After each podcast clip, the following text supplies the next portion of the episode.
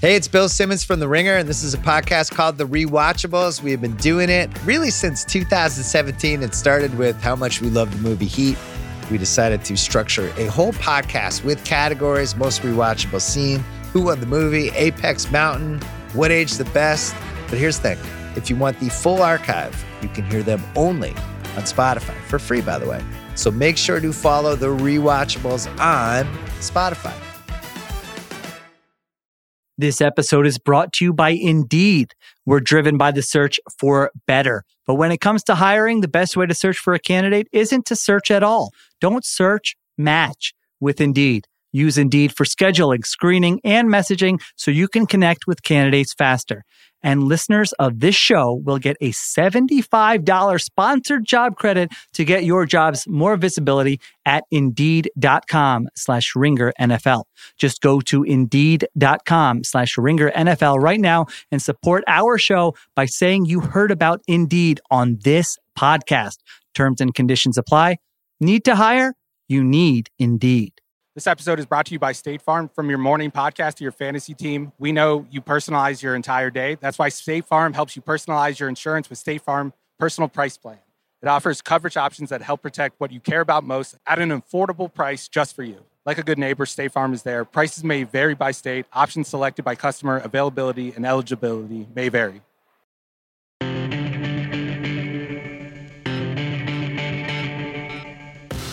Hello and welcome to the Ringer NFL show. I'm Nora Princiotti and I am here, as always, with Steven Ruiz.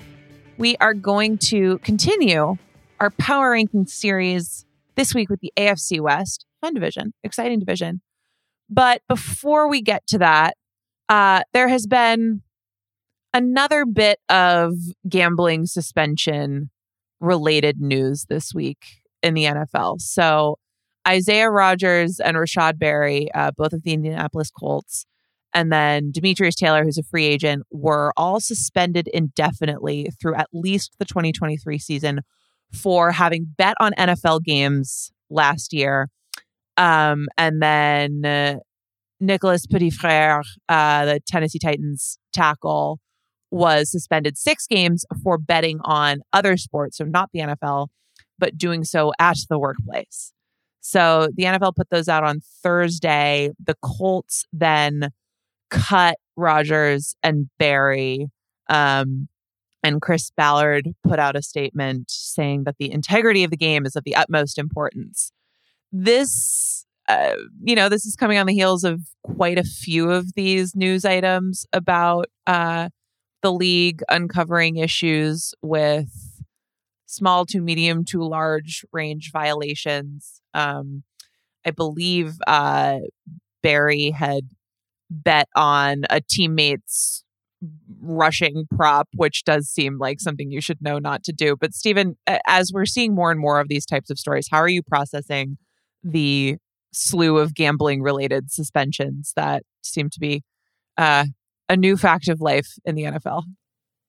I feel like there's been like blowback for the NFL, and I'm all for criticizing the league for hypocrisy, but I feel like this one, I kind of side with the league, and I get it. I get why these players are getting suspended and why they're so harsh, because the integrity of the game, I know you can compare it to like Deshaun Watson not really getting the suspension we wanted, but it's tough to be a sports league when people think that there's a chance that it's not like the results aren't on the up and up.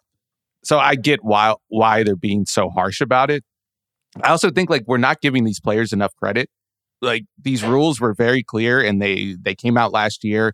I know the NFL went back and like kind of spelled them out a little bit more and made them more clear. But I mean, these are adults. And if you're told don't bet on sports while on, team facilities, or don't bet on the NFL, I feel like that's a very easy direction to follow. And I just think I think the number will eventually go down. I think we're going to stop seeing these suspensions. One, I think players are going to get smarter about how they bet. Two, I just think that's just what happens when you start a new rule. Like I'm sure whenever they started to outlaw murder, there was a lot of people getting caught for murder. You know what I mean? Like people were still murdering. So I don't know. I just think that's part of it. I think there's always been a pretty clear, when was murder first outlawed? I feel like that's always been a pretty clear taboo. I just assumed back in 500 AD, you were able to get away with murder. I don't know. Well, but there was that whole thing where a Roman citizen could walk the whole face of the earth free of fear of molestation because of the wrath of the empire. I don't know if that's necessary. That's not technically a law, but it's. I might be going back to caveman days. Did you have that in the can? Did that just come into your mind, or are you waiting with the first time they outlawed murder? It probably took a while to catch on. I probably could have picked a better crime. I probably should have done running a red light. Once red lights came into, it was probably hard to follow direction. But yeah, that I don't know. I just think I think the number is going to go down. I don't think it's this epidemic, and I don't think we're going to see. It been 12 players this offseason that have been suspended. I don't think we're going to see that number reach that double digits next year, for instance. Well, and I am slightly confused. I would love to learn more about the timelines on which we find out about this stuff, because my understanding is that it is incredibly easy for the league because all of the gambling sites and platforms are their business partners. My understanding is that it is incredibly easy for them to catch people doing this. And so in some ways, I think because we've had this trickle of stories and recurring stories with different players, it feels like it just keeps happening. All of this stuff it all happened last season. So in theory, it all happened before there were a critical mass of these news stories that hopefully do have an effect of making players more aware of it. I have what I think is an unpopular opinion about this, although I haven't really voiced it, so maybe it's not. If I were the league, I would ban player. I would say, you know what? If you want to be a professional NFL player, you may not gamble on sports. Full stop. Because it seems like people aren't getting the memo. Maybe I'm wrong about that. Maybe if we do another year and the rules are more clearly articulated, that solves the problem in and of itself. Right now, my sense is something is not coming through clearly. And if that is the league's fault for being opaque in what the regulations actually are, then I suppose that should fall on them. The argument I don't get at all is that it's hypocritical for them. And I hate saying this because I don't want to be on the NFL's side with this, but the idea that it's hypocritical for them to be in business with the gambling platforms and then say that players can't bet on it is ridiculous to me. There are 8 bajillion professions that touch financial markets or other types of conflicts where if you are a lawyer who represents a bunch of companies, you can't just go buy a bunch of their stock on the stock market. Agreements like this exist in so many different areas of business and work that if they're making it clear to people, I think the idea that the NFL is making money off of gambling, making it hypocritical for them to not let the players do it, who, by the way, I think revenue sharing, I think the way that works in the NFL should be different and should reward the players more than it currently does. They still do have revenue sharing. The players are still getting a cut of the gambling profits. Again, I think the cut should be bigger, but proportionally, they are receiving their share. If it's not clear, then that's the NFL's fault, I think. But if it continues to seem like it's not clear, if I were the league, I would just make it crystal clear by being you may not do this. We're getting rid of the oh, you can bet on other sports, but you can't do it at the office. No, just you're not allowed to. You can't have a FanDuel account. I don't care where you're logging. You're just not allowed. Congratulations. You're one of 2,000 people a year who get to play in the National Football League. It's an incredible accomplishment. You are going to be relatively well compensated for it during the time when you're playing. You can't bet on sport. I honestly, I'm starting to wonder why they don't just do that. And I don't think it would be hypocritical at all. Yeah, it's so simple. And I find it kind of odd that this story is the one that kind of sparked the blowback and the hypocrisy line. Because I feel like this is the most egregious one. The Colts player betting on an over on his own teammate. Like that has to be based on like inside information. At least he didn't bet the under. Yeah, that would have been bad. But I want to know, what game it was, because if it was one of those games when Jonathan Taylor was like iffy to play, like that's bad. That's bad. And I don't know. This isn't the one that I like. The Calvin Ridley suspension I thought was very harsh, just because I don't think it was. I don't think the rules were as. It was. I don't know. As known, I didn't really know the rules back then, but now like the rules are very simple. But I don't know. I can't get on board with the NFL and also bashing here. I don't know. I mean, I don't have a big problem with the Calvin Ridley suspension. I guess it feels a little easier in that case just because he's such a good player. He, obviously he's going to get another clear shot in Jacksonville this year. It is a little tough where it's like these guys might just be out of the league now, and that might be how it ends. And that's a sad ending, right? Yeah, yeah. I have to be honest. I have limited sympathy, especially if it feels like the rules are made clear. And I continue to be a little bit fuzzy on genuinely how clear some of the more minute details about where exactly it's okay to bet on different sports, like how crystal clear that stuff is coming through. My understanding from coaches, from a lot of players, right, is like you walk through the doors for your orientation at the beginning of minicamp or whatever, when you're a rookie, like they are hitting you over the head with, you can't gamble on this. So I don't know. My tiny violin is out a little bit, but I've been sitting on this for like a month, but I just don't like defending the NFL is not fun. But that's my last point. The worst tweets are like the funniest tweets are the players who are like, what's so bad about this? Like Justin Jones, it's like, that's a red flag. Like the NFL is watching you now because you said that.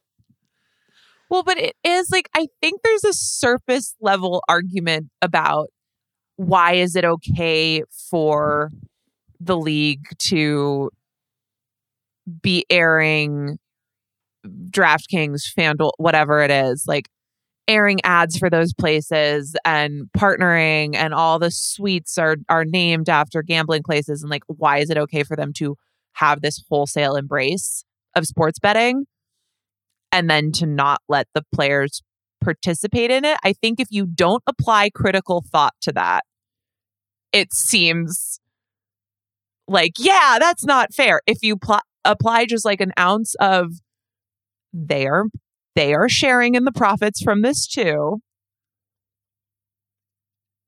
and you can't have it both ways, it just will not work. And this is not a unique agreement. There are plenty of other walks of life where you have to make agreements like this to be able to function in your job. It's just like all of a sudden, I think that goes out the window. But like you see that all over Twitter. You see like everybody loves to score points by retweeting some Schefter tweet about this and being like, oh, but then brought to you by, but it's this. It doesn't make sense. Just think about it a little. It doesn't make any sense. Yeah, the owners also can't bet either, and like execs can't bet either. So like they're in the same predicament as the players, and that's been our this week in bootlicking. Ringer NFL and like show. That's what's. First of all, that was funny. What would actually be hypocritical is if somebody catches like Arthur Blank's FanDuel account. That would be good. And then nothing happens to him. And he bet on like Calvin Ridley's over-under. That's hypocrisy. No, he's also got the Jonathan Taylor over. But that's not what's Jeff happening. Saturday, until that's Jeff what's Saturday, happening, I'm sorry. Missed me with all of this. Jeff Saturday had to delete his FanDuel account when he got hired by Jim Irsay. I mean, not out of the question that that's the case. But if he did it, then it's fine. Yeah. All right. You want to talk about the AFC West? I suppose. Hey, so I put the Chiefs first. Oh, that's a bad take. No, I didn't. Didn't even think about it. Didn't look at their depth chart. Didn't even think about it. Number one. I started like crafting an argument. I was like, oh, upgraded at tackle over the offseason. Going to be... And then I was like, oh yeah, Patrick Mahomes, Super Bowl champs. It's fine. It's going to be fine. Do you want to play this game? Do you think that the Chiefs have a weakness? I was like trying to convince myself that I could see a scenario in which the offense has a little bit of problems, but even that's relative to like their typical standard. I do think like the Juju Smith-Schuster thing could be an issue because he was he wasn't like Tyreek Hill to this offense, but he did serve a very important role as like the third down target when teams sold out to stop Kelsey. And now you're banking on MVS, Kadarius Toney, and Sky Moore, one of those guys to step up and fill that role. And like, even if you hit like the ceiling of any of those guys, none of their skill sets really overlap with Juju's, and they're not really like you don't think of Kadarius Toney as like the reliable possession receiver on third down, and Sky Moore certainly wasn't billed as that coming out of college, and MVS has always been just a deep threat. So the question is, where do those targets go on third down when the defense is playing man coverage? Like, who can Mahomes rely on to get open outside of Kelsey? And that's a big question mark for me. That said, he's Patrick Mahomes and he'll figure it out. He'll throw it to himself if he has to. Yeah. I think if this is the type of thing where the really good defenses have a better shot, but the answer to where those targets go is Kelsey, right? Like that's going to be the case sort of no matter what. The ceiling is probably more defined by, can Kadarius Toney actually have a real breakout? Can the Super Bowl, like, is that going to be what it looks like all the time? If that's the case, great. But if not, I do think you're talking about a huge reliance on Kelsey, which is fine. Like they've been fine doing that before. But that's where, you know, okay, are you going up against a bottom half defense? Who cares? Patrick Mahomes, whatever. Line's good. Running games made some real strides last year. It's going to be fine. If we're talking about, can you win another Super Bowl, then maybe that's a different conversation. That said, they had Juju, but still did it last year. So no notes. I have no notes. No, I feel like these questions that we're asking were questions we were asking last offseason, and we were even more concerned about it. And it turned out fine. They had an even better year. The offense didn't miss a beat. Patrick Mahomes maybe had the best year of his career, which is insane to think. And then you look at the defensive side of the ball and the progress they made over the second half of last year. And when they really figured out their secondary, because they had a bunch of young dudes, and I think they finally figured out the rotation, and the defense just took off. And it's always hard to predict like defensive performance year to year, but I have enough faith in Spags. Like, even if it's let's say it's like a mediocre unit throughout the year, like ranked 20th in DVOA, come playoff time, I have faith in Spags doing enough to get Patrick Mahomes in this offense over the line, because they make his margin for error so big. And I don't even think he needs it. I think he's one of the better defensive coordinators. So I think when you have a roster that might have tiny holes, but then you look at the coaching staff and they have Andy Reid and Spags, it's just, and then you throw Patrick Mahomes on top of it, it's just like, I mean, there are no issues. They're going to win 12 games at least. So I don't know. They're winning the division. Let's just pencil them in now. Defensively, I think the only, and this still falls in the category of really trying to poke holes where there really aren't any, there's some question of, okay, what if Chris Jones starts to drop off a little bit? Now, again, I don't know what indication I'm getting that that's happening from career high 15.5 sacks, 29 knockdowns, played a full healthy season, just an incredibly impactful player. But at some point, you lose something. And beyond him, I mean, you know, they lose Carlos Dunlap and Frank Clark over the offseason. They've replaced those guys. You know, I think Karlaftis's development is something that they'll be really hoping breaks out. And then they use their first round pick to add at pass rush, a little bit in free agency, but you are sort of trying to piece it together unless Karlaftis, I think, really, really breaks.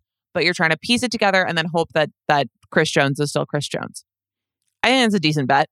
I do think that that's just the only thing where it's like, okay, say he falls off a cliff, then all of a sudden does that limit what Spags can do just because you don't have that one guy who can really wreak havoc from the interior? And maybe, but these are champagne problems. Yeah. And another champagne problem is that I think special teams, they weren't that bad. Like if you look at like DVOA, but when they lost games, special teams seemed to be a problem. And, yeah. But I think there's some regression there because a lot of the problems were just fumbling punts and like having Sky Moore try to be a punt returner, even though it's not something he had ever done before. And I think once they figure that out, there's going to be like a hidden boost that we don't necessarily recognize just because we usually don't pay a lot of attention to special teams. Unless you're Bill Belichick, no one really pays attention to special teams. But I think that was like a big deal for them last year. And it just speaks to how good this team is, where like one of your big issues is, sometimes we fumble punt returns. Like this team, there's nothing to worry about. Right. And I mean, Toney can help them there too. Right. Who did you have second? I went with the Chargers. And for me, I don't want to say it was a no-brainer because I did think about my third team. I'm kind of high on my third team, maybe higher than most, but I think the Chargers figured things out down the stretch. Like the playoff collapse notwithstanding, I think it's easy to look at that collapse and just have a different memory of how the Chargers season went. But I feel like we should be celebrating that what they were able to overcome. Like you talk about their injuries, like half of their offense was out for a month stretch and they won 10 games. And I feel like the takeaway is still like, oh, Staley and Herbert, bunch of losers, can never win games. They made the playoffs with half their roster out. I thought it was an impressive turnaround last year, and I thought there were things that will translate to next year, especially on the defensive side of the ball. From Week 10 on, they were number 3 in pass EPA allowed. That is a big deal, and that's kind of the thing you hired Brandon Staley for, and you finally got that down the stretch last year. Like Staley, the first year and a half, I would be the first to admit it was very disappointing. But that second half of last year, and there were games against the Chiefs, the Dolphins, the 49ers, even the Falcons, who ended up being a top 10 offense. So it wasn't like they were just going through cupcake schedule.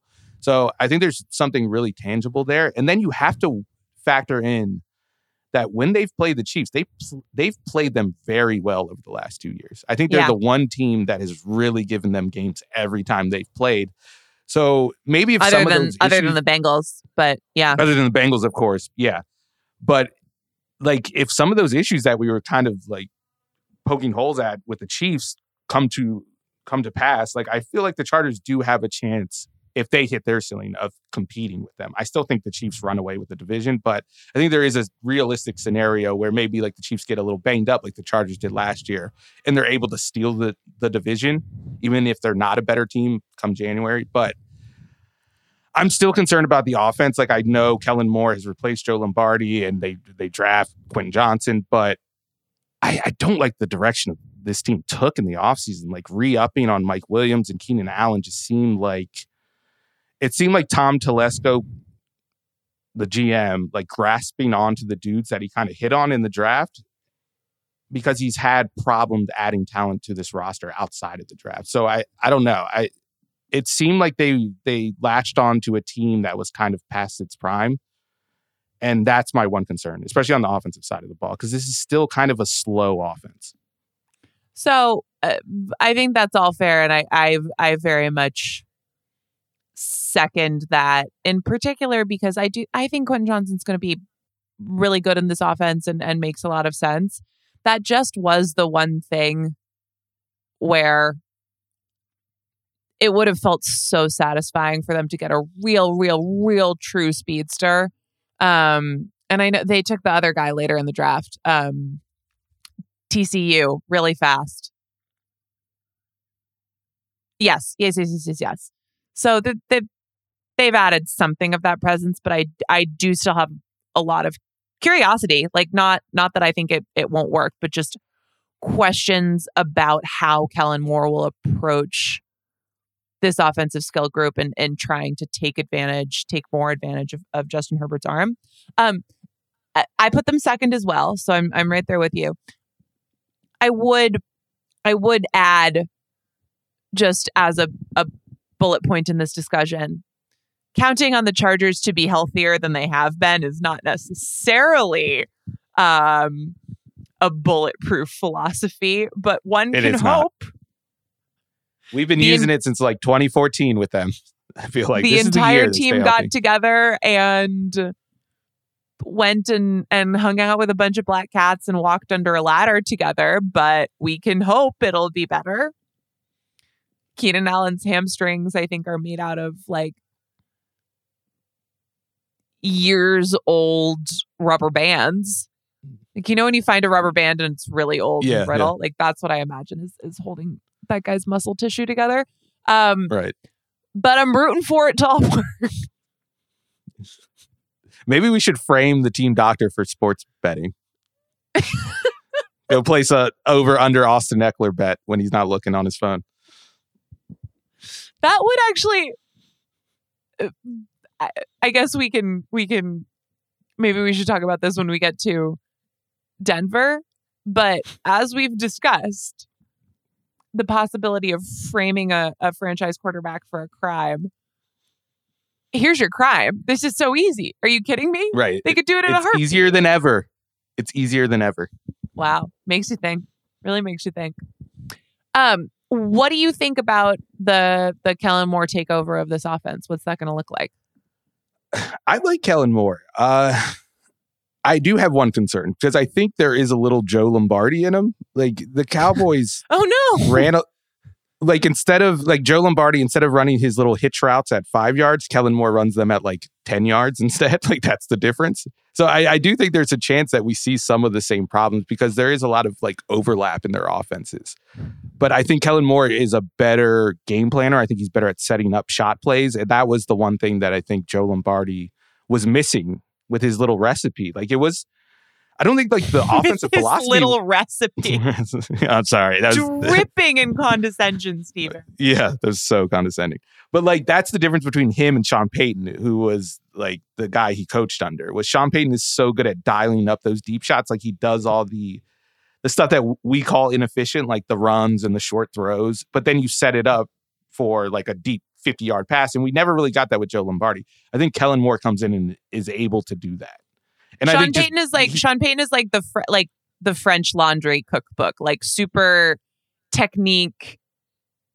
It seems like it should be simple, and it seems like it wouldn't be life-changingly good, but then there's something so particular to it that it actually works. And then I feel like you're calling Joe Lombardi like the TikTok recipe people who dump full boxes of pasta into just like dry pasta into a baking sheet and like pour milk all over it. Yes, that's him. That's Do you Joe know what Lombardi. I'm talking about? I always get videos of this guy who like makes fun of people trying to cook. No, I know exactly what you're talking about. I didn't know the cookbook part. I knew the trashy cooking part. I didn't know the fancy one you were referring to at first. There's all sorts of genres for this, you know? Yes. But okay. I'm generally pro Kellen Moore, so I think there's going to be an improvement there. Yeah, you know what? I'll take a 10-yard hitch over a 5-yard any day of the week. So, and I think Justin Herbert probably would too. You've been pretty. You were happy with the Quentin Johnson pick, right? Yeah, yeah. I mostly was too. I think that fit will be nice. Yeah, the Keenan Allen re-signing restructure. I think it was a restructure. I was not a big fan of. Same with Mike Williams. I think is a good player, but he's a player that's tough to build your receiving core around. And I think when you're paying them as much as they are and how committed they are now, like you're kind of locked into that. And it's I think very it just hard for teams to not overvalue tough. Their own players. Yeah, right. No, and I think they do it a lot. So tempting. One good thing is Storm Norton is no longer on the roster. Storm Norton. I still think right tackle's an issue. Where is Storm Norton? Where in the world is Storm Norton? That is a good question. I don't know if he's been banished from the league. Was Storm Norton ever on the... Oh, the Saints. Good luck, Derek Carr. That's all I'll say. Yeah, there we go. Was Storm Norton ever on the Panthers? Did that happen? No, I don't think so. I only know him as a Charger. Okay. Yeah, I guess I don't. I guess I only do either. Anyway, are we missing anything on LA? I think that's basically. I mean, Herbert's going to get them pretty far. I felt pretty good about putting them second. Yes. I have the Broncos next, and I think that's a pretty interesting discussion. But in my heart of hearts, I didn't really, I don't think that there's a great argument for anybody else coming in at number two other than the Chargers. Okay, let's talk about Denver, but first we'll take a short break.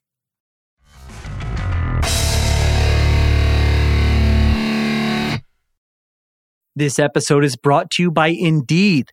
We're driven by the search for better. But when it comes to hiring, the best way to search for a candidate isn't to search at all. Don't search, match with Indeed. Use Indeed for scheduling, screening, and messaging so you can connect with candidates faster.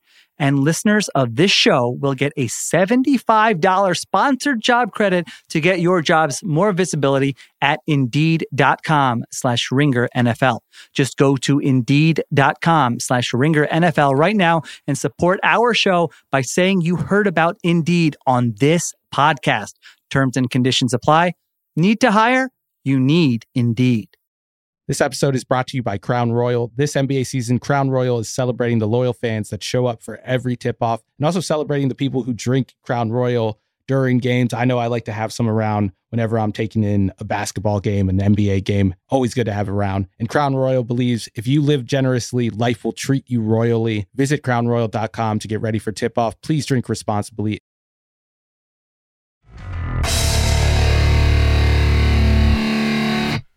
All right, the Broncos.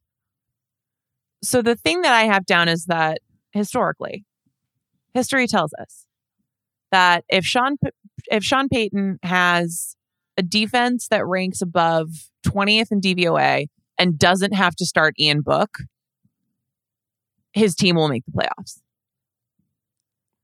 That's good. I like those. That's great analytics. Those are analytics I can get on board with. I think there's decent odds that both of those things are true of the Denver Broncos in 2023. Okay, but where does Jared Stidham factor into this formula? Is he an Ian Book? What is the Ian Book to Jared Stidham conversion rate? 70%. I think okay. Jared Stidham is 70% of an Ian Book. So how many snaps does he have to play to throw this formula off is my question. If he starts two games, then the Sean Payton. So what was it that I'm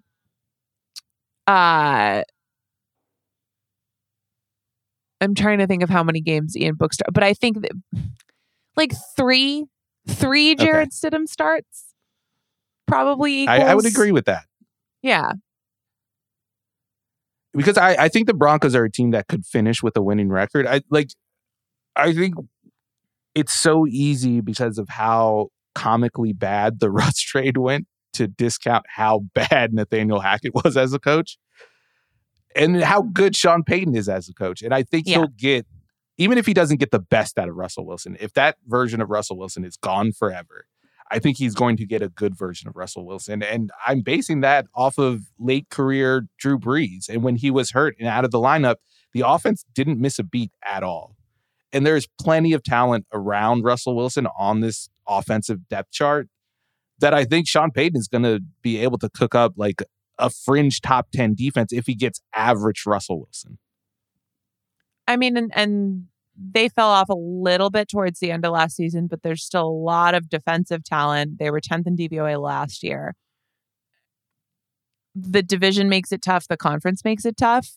But it sounds like based off that and then what you're saying, it wouldn't be crazy for this team to be sniffing top 10 offense, sniffing top 10 defense, if both of those things are true, they're probably a pretty decent team. And I think you're right to point out that, like, we've all been on an expectations roller coaster with Denver, where it's shockingly easy to forget that they are in this position because they went all out to try to win a Super Bowl. Now, it didn't necessarily seem like it was going to get them there at the time, but this is still a good team.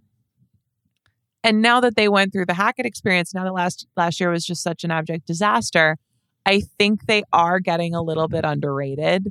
And I do think that even, you can look at what Sean Payton did with late career Drew Brees and say that that's a reason to think that he's going to be able to get a little bit more out of Russ. And I think that's absolutely true. I also think that you can look at what Russ was doing towards the end of last season, which was not great, but was better than during the Hackett weeks. And it sounds like what we're saying is all they need is some incremental gains. And I think there's enough there to assume that the ship's going to be able to stay afloat. And I think it helps Sean Payton that this is being kind of viewed as a reclamation project. Like, it's not the same as last year where Hackett was coming in with those expectations. And then you had the expectations for Russ. Like, it's the opposite now. So I think it will be easier for Sean Payton to install his offense rather than placating Russ. And when I say that, I think he's going to shape his offense to Russ, but it's not going to be Russ calling the shots as much as it seemed like he was last year, where there were reports about him having an office and doing like really having control over the offense, and it turned out really poorly. I think now the office is gone. Sean Payton made him get rid of the office. He's got to hang out in the locker room just like everybody else. And I don't think there's like a chance of this being a toxic relationship, just because I think Russ is very good at playing the politician. I don't think you're going to hear, like, even during Seattle. Sorry, what? You don't think there's a chance this gets toxic? I really don't. I think Russ, like, say what you want about Russ, but I do think he's an agreeable person. I'll say it like that. Like, I think he will fall in line if he has to. Even in Seattle. Russ has, like, deeply angered two separate franchise defenses. That's true. But he usually has the backing of his offense outside of his receivers. Okay, maybe I'm wrong. Now that I'm thinking this out, like Doug Wilson, Baldwin kind of famously rubs most people the wrong way. Sean Payton doesn't seem like a walk in the park either. I don't know, Paul. This is a bad take from the start. But I don't think it will be public. You don't know clear red flags. I don't know people. I don't know relationships. No, but I think publicly it won't be toxic is what I'll say. Because I think Russ is very good at it. I think Russ and Pete Carroll and that whole locker room were very good about hiding the fact that it was very toxic behind the scenes until after the fact. And like all the reports came out. Remember I don't know. Mike Purcell screamed at Russell Wilson on the sidelines of a game last year? Remember anything Richard Sherman has said? That might have been the wrongest I've ever been, actually. Steven, like, you are one of the best NFL analysts doing this job. You are very rarely off base. You have been right about things ranging from Daniel Jones to Geno Smith, just some remarkable calls by you about recent seasons of the NFL, particularly when it relates to quarterbacks. I do think that this is your professional low point. I don't see anyone getting mad at Russell Wilson. That's fair. I'm like Sierra. I'm just trying to hype up Russ. I'm trying to make Russ feel good, okay? I love it. Everybody 1-2 step. How many people do you think attend his birthday party this year? Wasn't that a thing? Like, he threw a party, yes! And Sierra was there and nobody came. Which, we talked about this at the time, was on them. because you can be mad at Russ all you want. If Sierra's throwing a birthday party, you go to that birthday party. Right. It's very easy to avoid Russ. It's very easy to go to like a $30 million house in Denver and eat and drink for free and hang out with Sierra. And I can't believe that many members of the Denver Broncos failed to take up that mantle. I will probably never get over it. But anyway. If memory serves me, there were 11 bathrooms in that mansion that you can hide from Russ. 11 bathrooms. This is how much people... I think he's a tough character sometimes. I think that's what we learned. I made the joke on Twitter at the time. Meanwhile, Geno Smith was so popular, he was getting punched in the face when he didn't come to his teammates' parties. That was good. That was it. Wow, I forgot about that story. That was some good stuff. What a time we've had. Yes. We've covered a wide range of topics. Steven's like, get back on track. We're not talking about the bathroom anymore. Now, here is my one concern. We have replaced Ejiro Evero with Vance Joseph. True. And Vance Joseph, I feel like there was a time when he was a good defensive coordinator, but I feel like that time has passed. And my evidence is week 1 of last year when he decided that he was going to cover Travis Kelce with Isaiah Simmons one-on-one all game long. And that did not go as planned. And he continued to have this chaotic game plan for the Cardinals, who were a team that were not set up to have that. And I'm worried that we just saw this defense. They played a sound version of defense. They played coverage. They played zone. They didn't really blitz a lot. There wasn't a ton of man. And they're going to the complete opposite extreme of that. And I don't know if the personnel necessarily fits that. And I think the transition period is going to be a little rough. So that's my one concern. I think the offense is going to be fine. You look at this depth chart, it top to bottom. If Russ is just anything, it's going to be a great offense. The defense, I see a little bit of disaster potential if they have some key injuries. If Patrick Surtain goes down, I think the whole house of cards comes down. Yeah, and that's the thing to worry about, right? Because you are still going up against Kansas City twice, Chargers twice. We'll talk about the Raiders in a second. I have a lot of concerns, but there's still a fair bit of firepower there. That's not a fun life to live if all of a sudden defensively things are really slipping. But still, I agree. I know I'm making a lot of jokes about there being potential for toxicity. I think that's true, but it's not necessarily going to happen. And I do think that Peyton's track record is pretty unimpeachable with quarterbacks who aren't Ian Book. I don't mean for Ian Book to be catching as many strays as he's catching, but that's fine. It's just sort of a question of how far it really gets them. And if they're building the right way when, this is Peyton's team now, it's not Russ's, even with the financial commitment. It seems very, very clear from Peyton, also from what they did with the Stidham signing, that if he just feels like it's not working, then they might turn it over, or just that philosophically they don't feel like, oh, here we've got Russ, we got to go all in with this. I think they're looking a little bit more long term than that, and linking their futures to let's let Sean Payton do his thing here.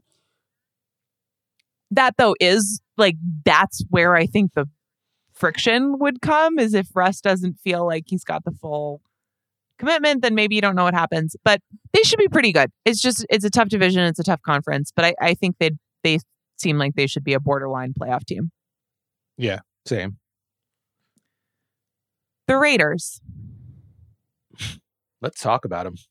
Well, let's take another quick break and then we'll come back and do that.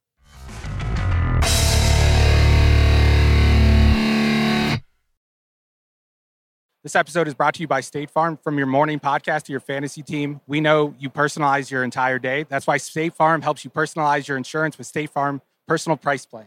It offers coverage options that help protect what you care about most at an affordable price just for you. Like a good neighbor, State Farm is there. Prices may vary by state. Options selected by customer. Availability and eligibility may vary. There's a lot that could impress you about the all-new Honda Prologue EV. True, it's got class-leading passenger space and clean, thoughtful design and intuitive technology. But what really sets the Prologue apart from the competition is that it's more than an EV. It's a Honda. Honda, the power of dreams. Visit honda.com/prologue to learn more.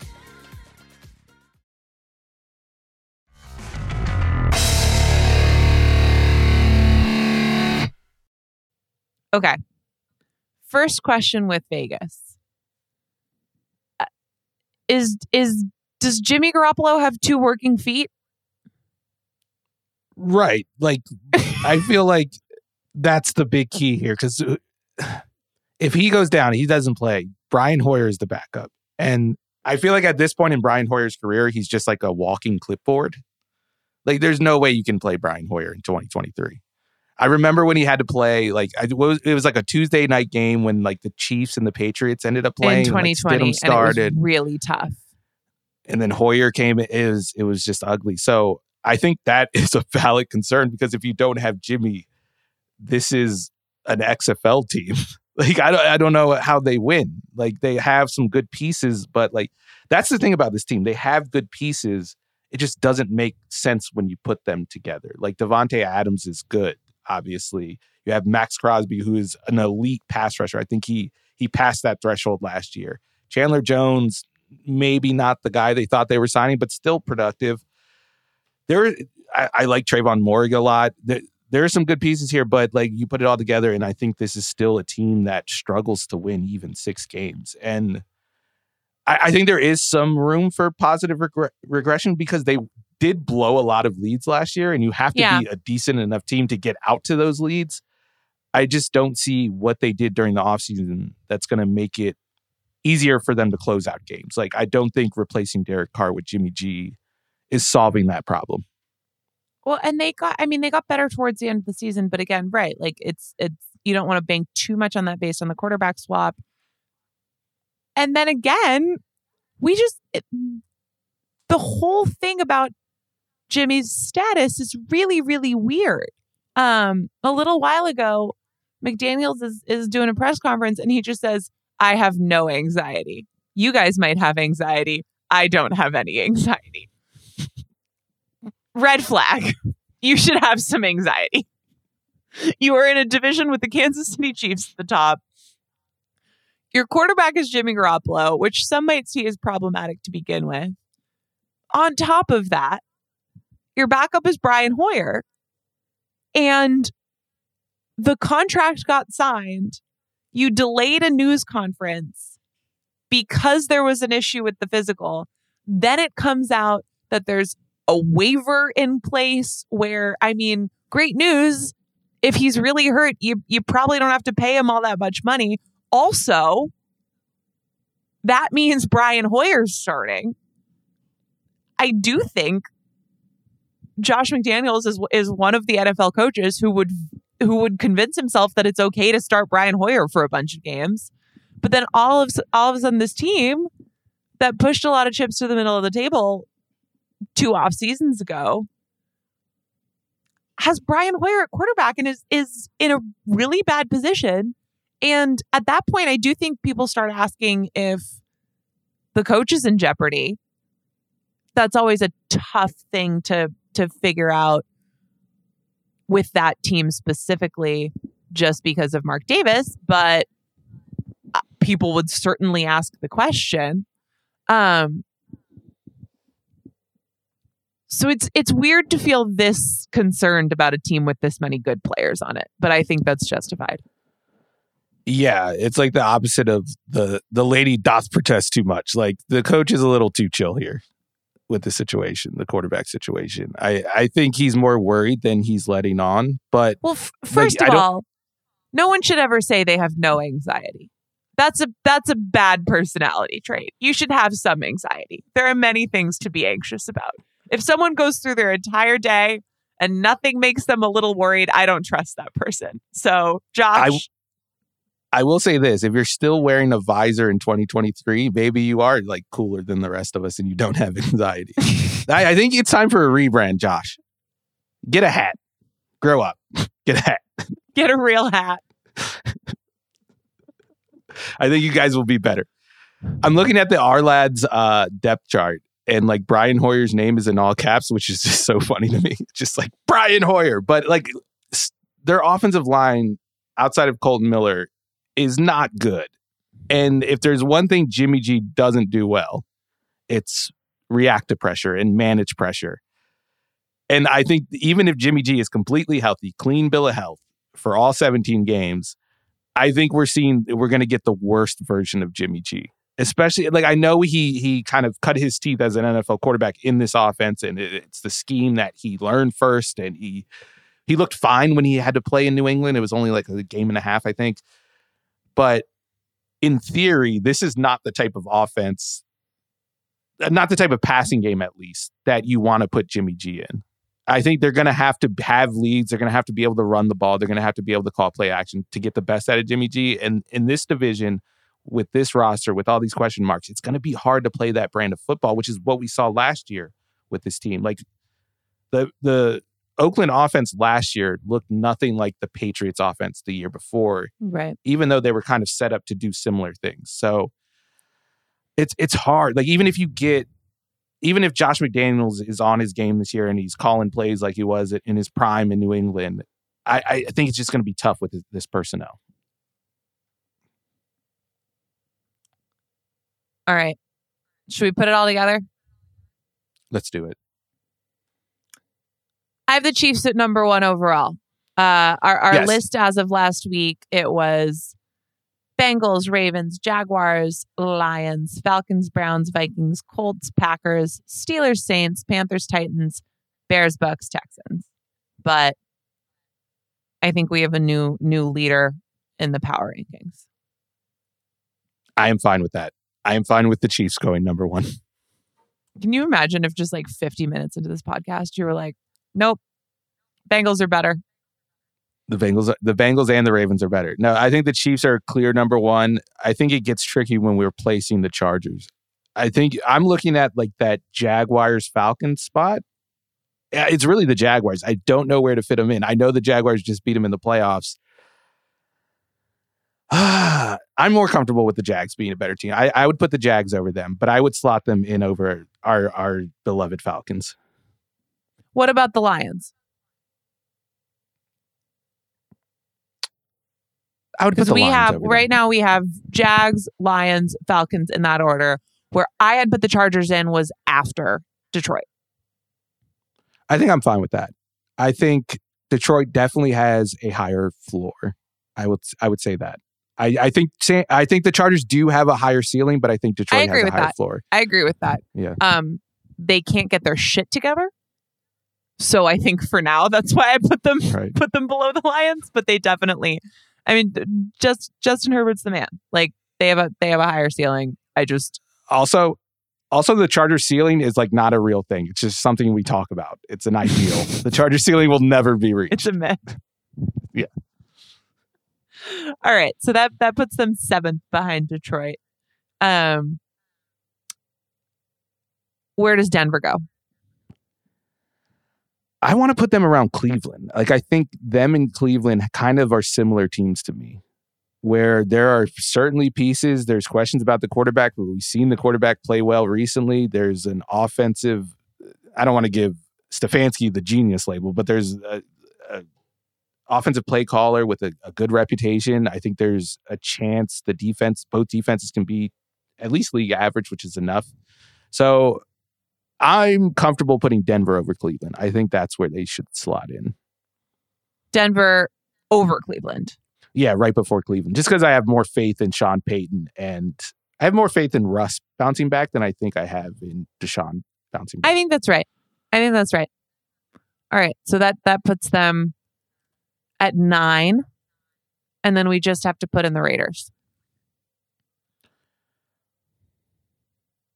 Ooh, that's...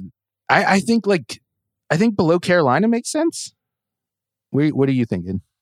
I'm happy to put them. So I had put them below. I'd put them just below the Saints, who are just above the Panthers. But I think that there are enough questions where I would have no problem swapping those two and putting them below. Yeah. I think I'm with you. I think right above the Panthers does make sense. I think you're banking on too many unknowns with the Panthers. Like, they have a rookie quarterback that we've never seen play, who is also a historical outlier, and we don't know what that's going to look like. So I feel comfortable. I feel more comfortable predicting that Jimmy G will be decent than I do that Bryce Love will be like a league average quarterback year one. I think that you're very right to point out the offensive line not being very good and how that could significantly affect Jimmy G's production. I default to he'll be okay if he's playing. I'm just not sure how much he's going to be playing.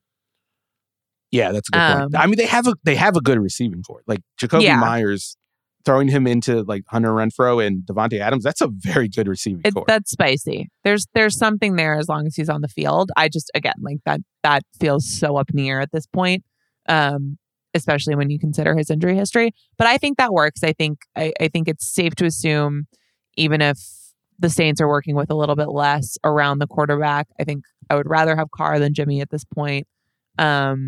We keep them above Las Vegas, and then it goes Panthers, Titans, Bears, blah, blah, blah. Yeah, that makes sense. And then like one more thing I think about the Carolina-Las Vegas thing, I think the concerns we have about the quarterback staying healthy in Las Vegas, we should have about Carolina's quarterback, just because like smaller quarterbacks tend to get hurt more. Kyler Murray like still hasn't finished the season strong yet. Small. All right. Another division in the books. We will be back next week with the NFC West, closing out the West, and then we'll move on to the East, and then we will conclude this series.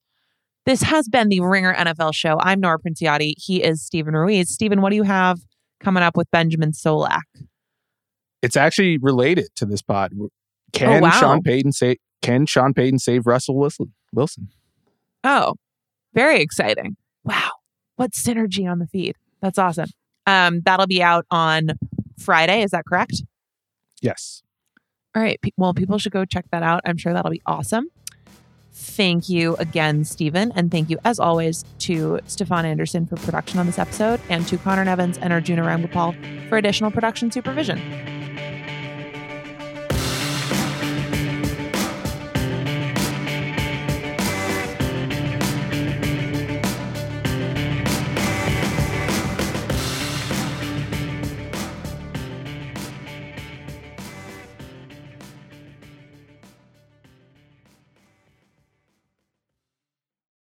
This episode is brought to you by Lululemon. Guys, if you're ready for a new pair of pants, try one of Lululemon's ABC pants. They're made to make you look and feel good. And there's lots of different styles to choose from. My favorite, because I walk around LA every day, I like the joggers. I'm not jogging, I'm just walking fast. But if you're working out, I would try them out. And if you want something a little sleek, maybe business-like, maybe try the ABC Slim Fit Trouser. But I am a joggers guy.